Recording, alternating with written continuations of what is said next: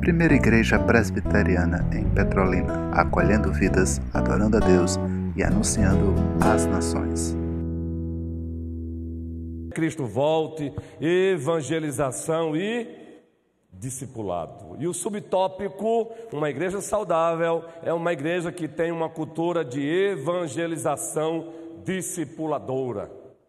E há oito dias, movidos pelo majestoso Espírito Santo e pautados nas Escrituras, pegando carona com outros servos do Senhor, afirmamos aqui que uma igreja que tem, uma igreja que tem a cultura da evangelização é uma igreja movida pelo amor. E citamos aqui a segunda carta de Deus aos Coríntios, o capítulo 5, como especialmente no versículo 14, quando o apóstolo Paulo, movido pelo majestoso Espírito Santo, ele se dirige àquela igreja no primeiro século e a nós hoje, dizendo: o amor de Cristo nos constrange constrange ao serviço. Não é, é aquele constrangimento pecaminoso que muitas vezes praticamos para com o outro. É um constrangimento santo é um constrangimento que nos move ao serviço a Ele. Como dissemos aqui, o conde Zinzendorf, aquele que é o pai das missões morávias, dos moravianos, visitando um museu, e essa história você encontra naquele livro Até os Confins da Terra. Lá ele encontrou um quadro com uma caricatura de Cristo, com a seguinte frase: Tudo isso eu fiz por ti, o que fazes tu por mim? Então, quando Paulo diz o amor de Cristo nos constrange, o apóstolo Paulo está evocando, o apóstolo Paulo está trazendo à tona tudo que Cristo fez por nós. Ele está trazendo à tona a pessoa de Cristo e a obra de Cristo. Ele está fazendo com que a igreja relembre o estado de humilhação dele. Então ele está dizendo: olha, o que vocês sentem ao olharem para o que Cristo fez por vocês? O que Cristo fez em vocês provoca alguma coisa? O que Cristo fez por vocês e por nós deve provocar serviço a Ele como expressão de gratidão.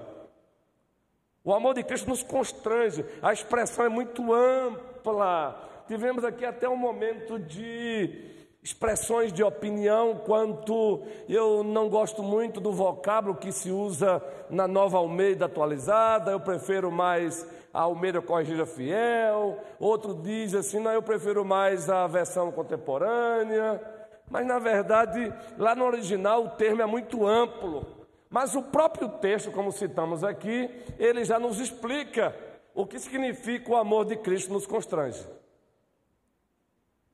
Em outras palavras, em virtude de tudo que Ele fez por nós, nunca faremos demais por Ele. Nunca teremos a condição de dizer, Senhor, tá bom, eu já fiz demais por ti. É impossível. Sempre, sempre o que nós fazemos por Ele será insuficiente quando colocado diante de tudo que Ele fez por nós.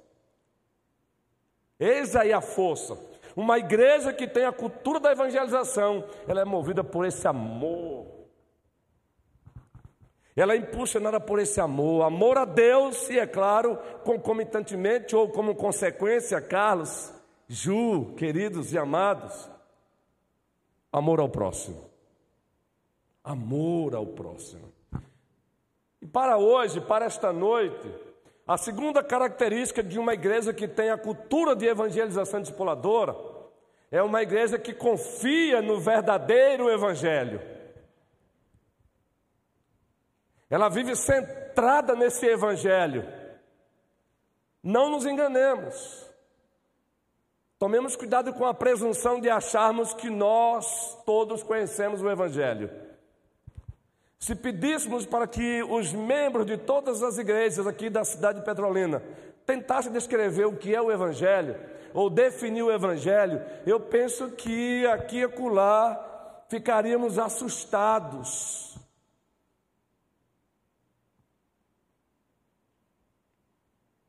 Uma igreja que tem a cultura da evangelização discipuladora é uma igreja caracterizada pela confiança no Evangelho. Agora, para se ter confiança no Evangelho, se faz necessário conhecer esse Evangelho. Não só conhecê-lo, ser fruto do poder transformador dele. Ora,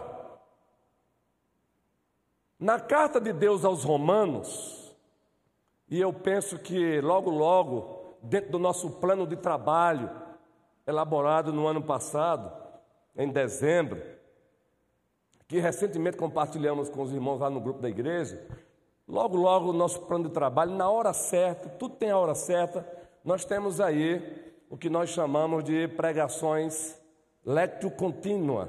Nós teremos aqui pregações expositivas de livros da Bíblia inteiro, capítulo por capítulo, aguardem. Mas até lá, estamos dando doses homeopáticas para a igreja, então nós não estamos seguindo o lectio contínua, que são pregações sequenciadas de cada capítulo da Escritura, ou de perícopes, ou de parágrafos, não. Nós estamos seguindo uma outra didática, uma outra estratégia que nós chamamos de lectio selecta.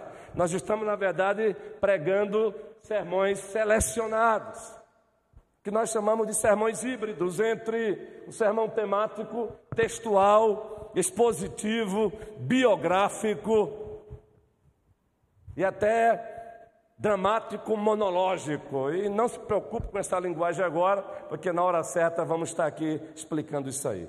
Mas para que vocês entendam, o vosso pastor é muito importante. Porque o que a igreja precisa no momento é isso. Mas logo, logo vamos chegar lá. Vamos expor aqui a carta de Deus aos Romanos. E o que não falta são bons, boas referências nessa área. Mas até lá, vamos pegar apenas extratos.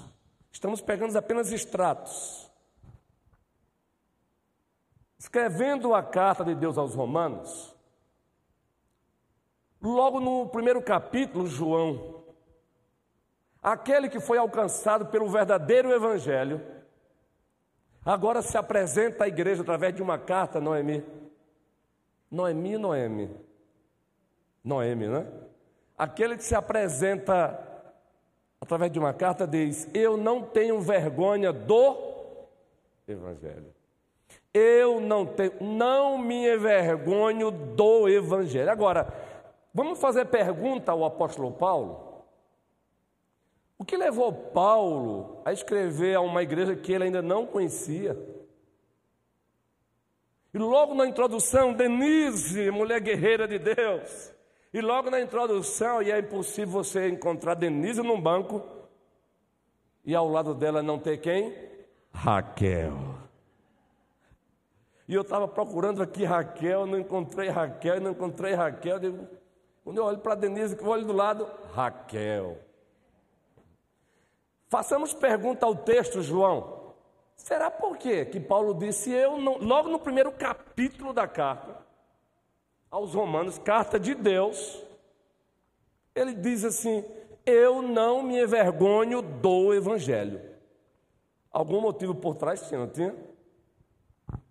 É claro, queridos. Porque quem é esse Evangelho? Meus irmãos, Seguindo aqui a didática de alguns, até mesmo pegando carona nos seus livros, a turma do Nove Marcas de uma Igreja Saudável, eles têm série de livros nessa área. O que é discipulado, o que é a grande comissão, o que é o Evangelho. E aqui fica mais uma dica de mais um para vocês comprarem aí nas livrarias seja a livraria da primeira igreja presbiteriana de Juazeiro, não é? Seja na futura livraria da primeira igreja presbiteriana de Petrolina, seja na futura livraria da segunda igreja presbiteriana de Petrolina, pastor Abraão. Estou dizendo isso porque a Ezion, ela abriu essa parceria para qualquer igreja que desejar. Está aqui a dica, muito bom esse livro. O que é o Evangelho? Adquiram. Caso não tenha aqui na região, vai lá na Amazon e você vai encontrar lá e você compra. Mas se puder comprar na livraria aqui, você abençoa o empresário da cidade. Você abençoa o empresário da cidade de Petrolina, você abençoa o empresário da cidade de Juazeiro, ainda que seja um precinho a mais, querido. Não é fácil não, viu? A Amazon não ganha lucro com o livro. Ela faz com que você compre o livro porque ela quer que você compre algo mais. E aí não dá para concorrer com ela mesmo não. Então preste bem atenção. Por que Paulo diz que não tinha vergonha do evangelho? Eu falei, vamos fazer pergunta? Esse cidadão de Deus aqui, esse pastor que trabalha na equipe de MacDev, ele escreveu esse livro. E ele usou uma didática maravilhosa, um total respaldo bíblico. Se você quer tentar descrever o que é o evangelho, biblicamente falando, é só você fazer quatro perguntas. E nós vamos seguir essa estrutura didática que ele a partir da Escritura, nos ofereceu. Quatro perguntas. Como seres humanos, nós somos responsáveis, nós devemos prestar contas a alguém acima de tudo e acima de todos? Como seres humanos, e nós que somos cristãos, a quem devemos responsabilidades, prestação de contas pela nossa existência? soberano Deus. É isso que Paulo faz logo no primeiro capítulo da carta de Deus aos Romanos. É como se ele chamasse, a, ele chama a humanidade para dizer: vocês são responsáveis, vocês são seres responsáveis, e vocês prestarão contas àquele que os trouxe à existência. Então, logo no primeiro capítulo, ele fala do Deus Criador, da humanidade que ele a trouxe à existência. E nesse primeiro capítulo ele diz: olha, a humanidade é responsável diante de Deus. Então, o evangelho verdadeiro, ele responde a uma dessas perguntas: a quem prestaremos contas acima de tudo? ao Criador dos céus e da terra. O Evangelho trata disso. Existe o único Deus vivo e verdadeiro, que subsiste em três pessoas: o Pai, o Filho e o Espírito Santo. Que Isaías, no capítulo 6, é claro que temos também isso em Apocalipse, o descreve assim. Pelo menos ele registra aquele cântico dos serafins: Santo, Santo, Santo é o Senhor dos exércitos, e toda a terra está cheia da sua glória. Quando vocês encontrarem, tanto no Antigo Testamento como no Novo Testamento, ou como alguns chamam, no Primeiro Testamento ou no Segundo Testamento, ou na antiga administração da Aliança da Graça, ou na nova administração da Aliança da Graça. Mas se tratando da Bíblia, Antigo Testamento ou Novo Testamento, quando vocês encontrarem uma repetição tríplice, Deus está dizendo, preste bem atenção nisso. Preste triplicadamente atenção nisso. Observem: Santo, Santo, Santo é o Senhor dos exércitos. E toda a terra está cheia da sua glória. O que nos chama a atenção é que nenhum outro atributo de Deus você vai encontrar essa repetição tríplice. Amor, amor, amor. Mas você encontra santo, santo, santo é o Senhor dos exércitos. Assim os serafins se encontram no ato de adoração. E toda a terra está cheia da sua glória. E nós aprendemos, dentro da teologia bíblica sistemática, apelidada de reformado, que é razão para isso é que, na verdade, a santidade de Deus. É uma santidade tanto majestosa, que descreve o seu ser, e quanto ao seu ser, ele é inigualável, e quanto ao seu ser, ele é imensurável, e quanto ao seu ser, ele é inexplicável. Nós descrevemos Deus, mas nós não explicamos Deus. Vamos diferenciar aí.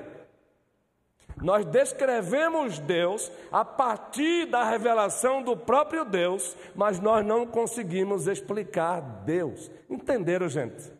Nós descrevemos e descrevemos a partir da revelação dele, a partir daquilo que ele se deu a conhecer, mas nós não temos condição de explicá-lo.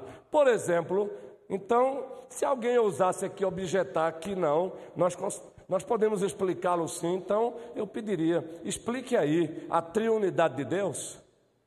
Você pode usar a ilustração que você quiser, ela não vai explicar.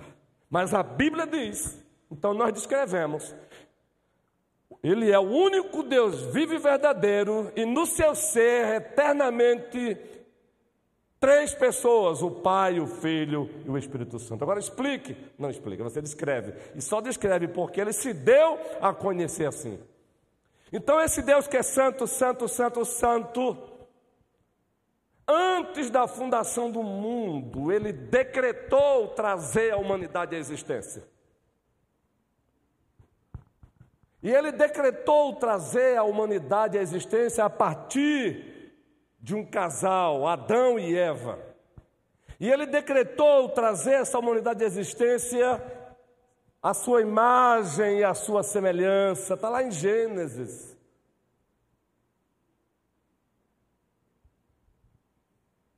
Está lá em Gênesis. Primeiro capítulo, segundo capítulo.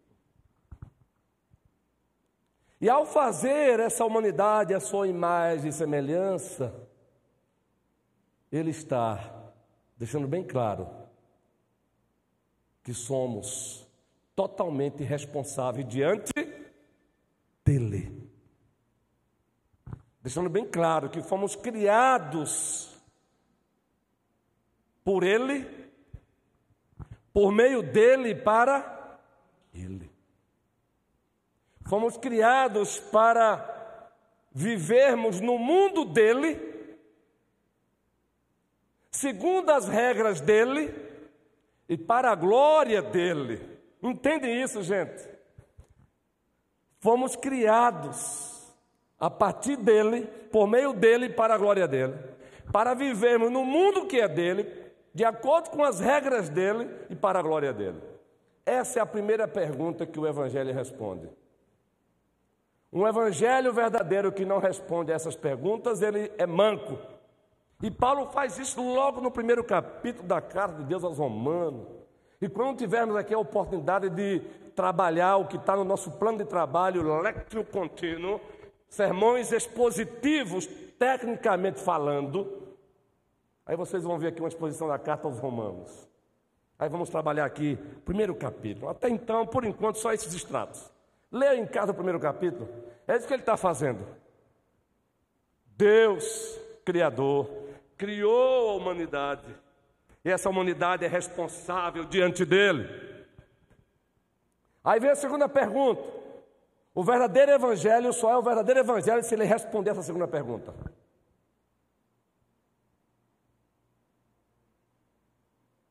Tem algo errado com a humanidade.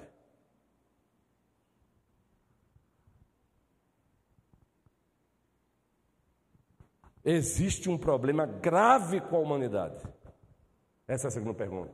Qual é o nome que se dá a esse problema gravíssimo? Pecado. Pecado. E meus irmãos, a gente só pode, só consegue ter um conceito bíblico de pecado se a gente entender Deus. Quem define o que é pecado é o ser de Deus, é o caráter de Deus, é a santidade de Deus, entenderam? Santo, santo, santo. Aí nós temos as, a santidade majestosa que envolve o ser dele, e temos a santidade ética e moral. Em Isaías 6, nós temos a santidade majestosa de Deus. Quando os serafins cantam Santo, Santo, Santo, os serafins estão reconhecendo: não há ninguém igual a ti, quanto ao, teu, ao ser. Mas também eles estão reconhecendo: não há ninguém igual a ti moralmente, eticamente. Essa é a santidade ética de Deus.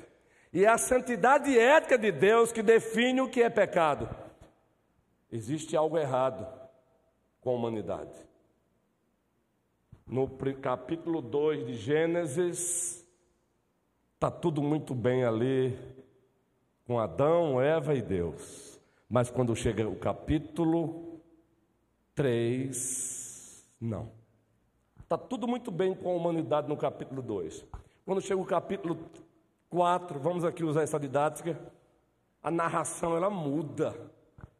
Já começa aí um homicídio ou um fraticídio, ou seja lá o que for. Na verdade, um fraticídio, né? Um irmão matou um outro, assassinou outro irmão.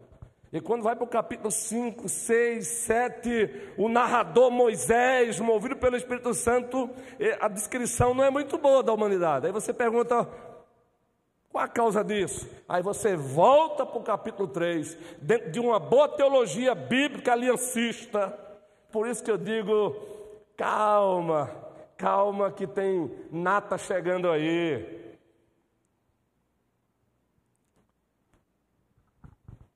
problema está lá em Gênesis 3, o pecado.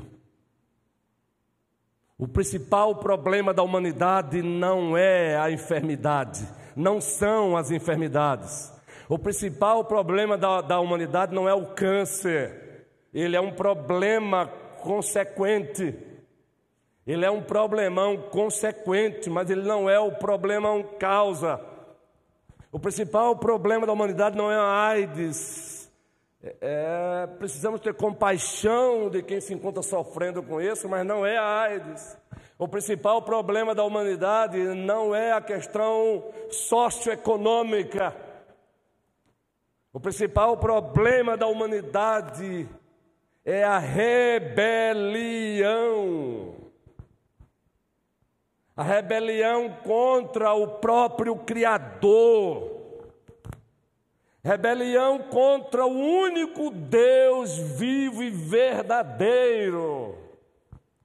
E é isso que Paulo mostra também na carta de Deus aos Romanos, o primeiro capítulo, o capítulo 2 e o capítulo 3. Ele mostra a rebelião. O interessante é que no primeiro capítulo ele se dirige à humanidade como um todo, chamado de gentios. No capítulo 2, os judeus que se orgulhavam da sua espiritualidade, mas não passava de uma espiritualidade farisaica, aí no capítulo 2 da carta aos Romanos, o apóstolo Paulo faz o nariz, faz com que eles menos, menos. Calma aí.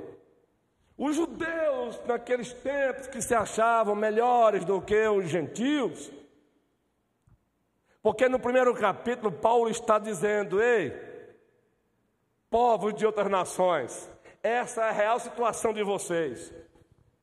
Imaginemos que os judeus estivessem dando gargalhada se fosse numa prédica, se fosse numa homilia feita num domingo, um sermão, seja ele temático, seja ele textual, seja ele expositivo, seja ele biográfico, seja ele dramático, monológico.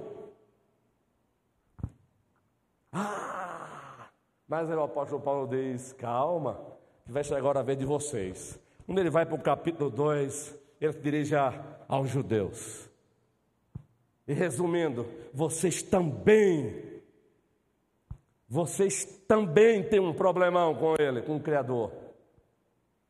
Aí ele coloca gentios e judeus no capítulo 3 descrevendo: não há um justo, não há um sequer, não há quem busque a Deus. Aí ele faz toda a boca se calar.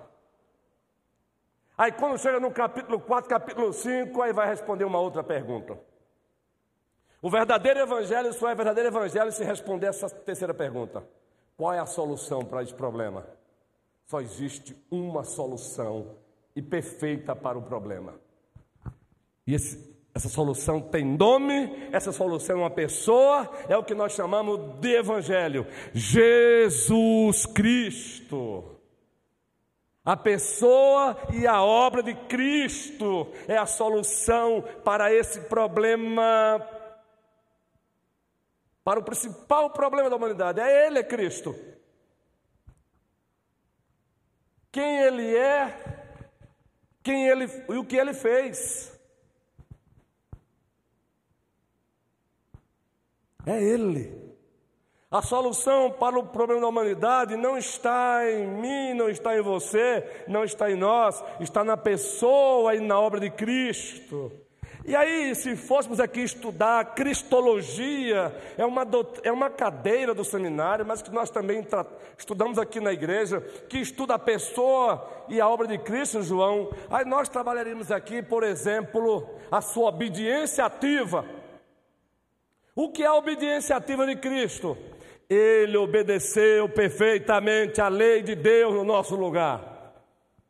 Ele se sujeitou à própria lei que ele legislou. Isso é estado de humilhação. E ele obedeceu, Sônia, perfeitamente, tanto no aspecto subjetivo como no aspecto objetivo. Por isso que somente ele foi capaz de dizer: quem me acusa de pecado? Por isso ele teve autoridade máxima para estar diante daqueles homens que estavam arrogantemente com a mulher que acabara de adulterar, tentando condená-la. Na verdade, eles não estavam nem aí para ela, eles queriam mesmo era pegar Jesus Cristo. Eles queriam encurralar Jesus Cristo, mas eles se colocaram diante da pessoa certa. E como ele não é apressado, Veja, quem pensa que sabe e não sabe, se apressa muito, não é? Mas quem sabe não tem pressa. Fica essa, essa deixa aí. Senhor, pegamos essa mulher no ato de adultério e a lei diz que. O que é que ele faz em seguida? O que é que ele faz em seguida?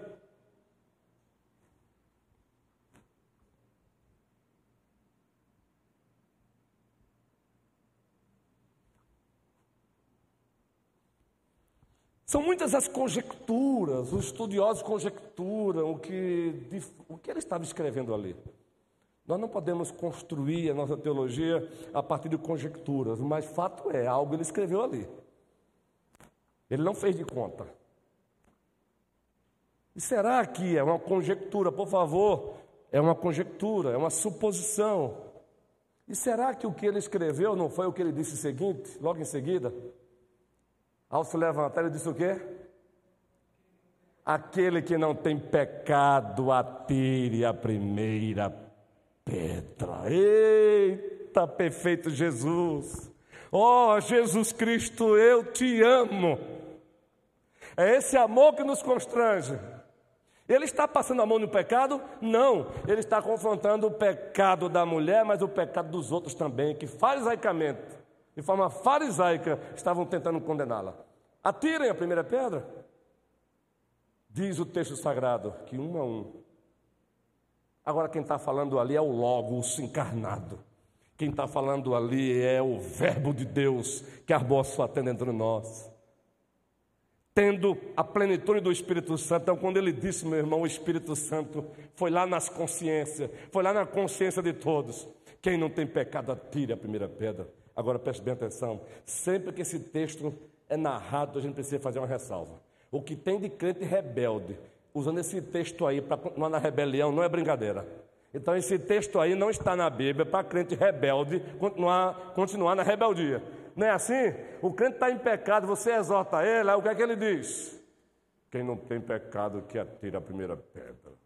Não pegue o texto fora do contexto, criando um pretexto para continuar no pecado. Não confunda graça com graça barata. Mas a verdade é, ali está a personificação da graça. Ali está a encarnação da graça absoluta. Todos foram embora, porque ele se agachou novamente.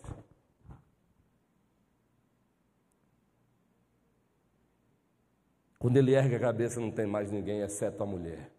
Mulher! O oh, Clécio Ai, como é, como é bom saber, Ilka, que nós temos o nosso Senhor e Salvador Jesus Cristo. Como é bom, Fernanda. Mulher, onde estão os teus acusadores? Ninguém te condenou. Ai, gente, isso é graça. Isso é evangelho. Eu também não te condeno. Mas aí ele continua. Vai e não peques mais. Aleluia! Louvado seja Cristo Jesus, Joelso. É por isso que nós cantamos: os reinos se abalam, os povos se curvam, as bocas se abrem, as mãos se levantam para dizer que tu és o rei. Para dizer que tu és o Senhor, teu reino